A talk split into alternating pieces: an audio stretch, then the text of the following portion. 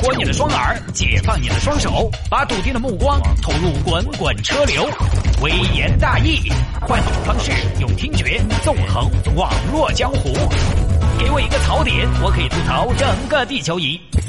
以下内容仅代表主持人个人观点，与本台立场无关。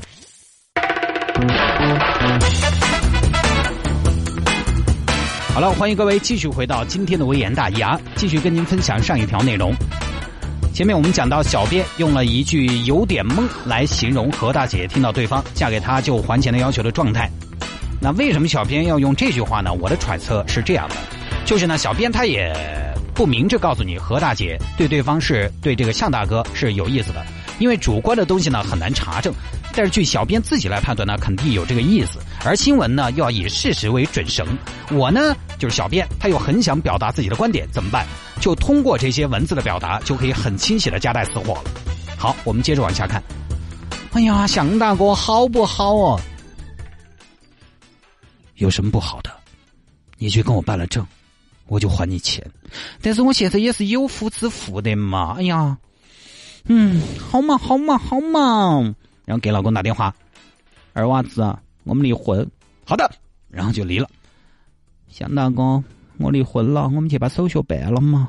办了。那么债主何女士和欠债的向先生就成为了夫妻，而且很快结婚之后呢，何大姐就搬到了向大哥的家里，两个人双宿双飞，和和美美。何大姐在家头当起了家庭主妇，每天在那儿拖地、洗碗、煮饭。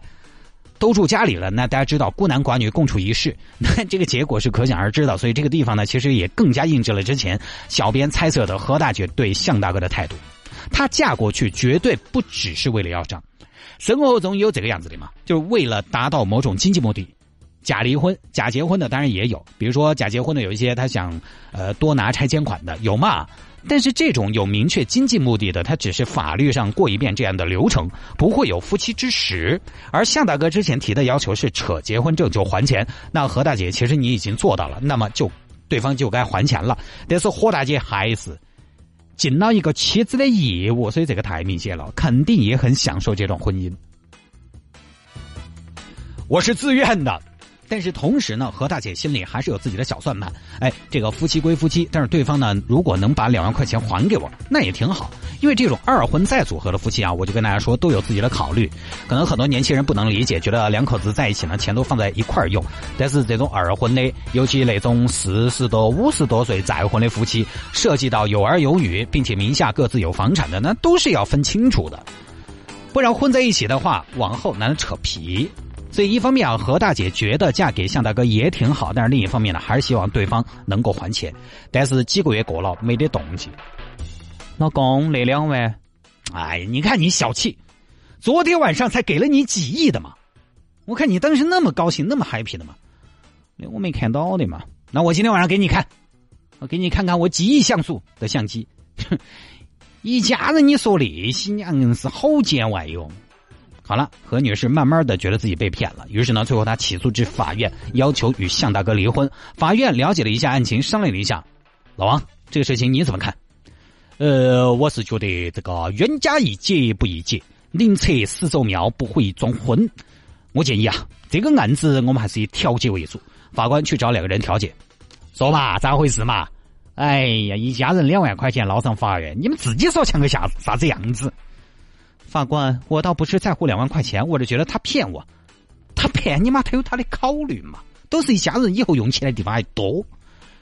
存私房钱有的时候不光是为了自己，也是为了这个家。你换个角度，他如果是个有钱人，骗你是个穷人，最后你发现他是个有钱人，你还在不在乎他骗你的？啊，这么一想，法官你说的也是啊，对的嘛，你的这个道理很简单嘛，那你们咋考虑嘛？反正最后呢，这个案子以原告何大姐撤诉而终结。媒体去采访了何大姐，何大姐也这个事情未必就这么算了吧？哎呦，这又算了嘛？我也这么大年纪了，但是两万块钱哦，你挣钱也不容易吧？哎呀，但是我跟我们老向吧，还是有点感情的，而且呢，他时不时也要给我一点零花钱，每天都有五毛一块的，所以我就不想离了嘛。呃，就这么一个事情啊，结局还真是让人大跌眼镜。所以这条新闻一开始我看了标题，我就知道，一定不是为了钱那么简单。这个道理，我觉得大家应该明白。我相信像呃这个何大姐她应该明白。你傻呀！首先，如果只是单纯为了要钱而嫁给对方，那么要钱的逻辑就不对。你真的想要账，怎么会把两个人关系搞得那么好？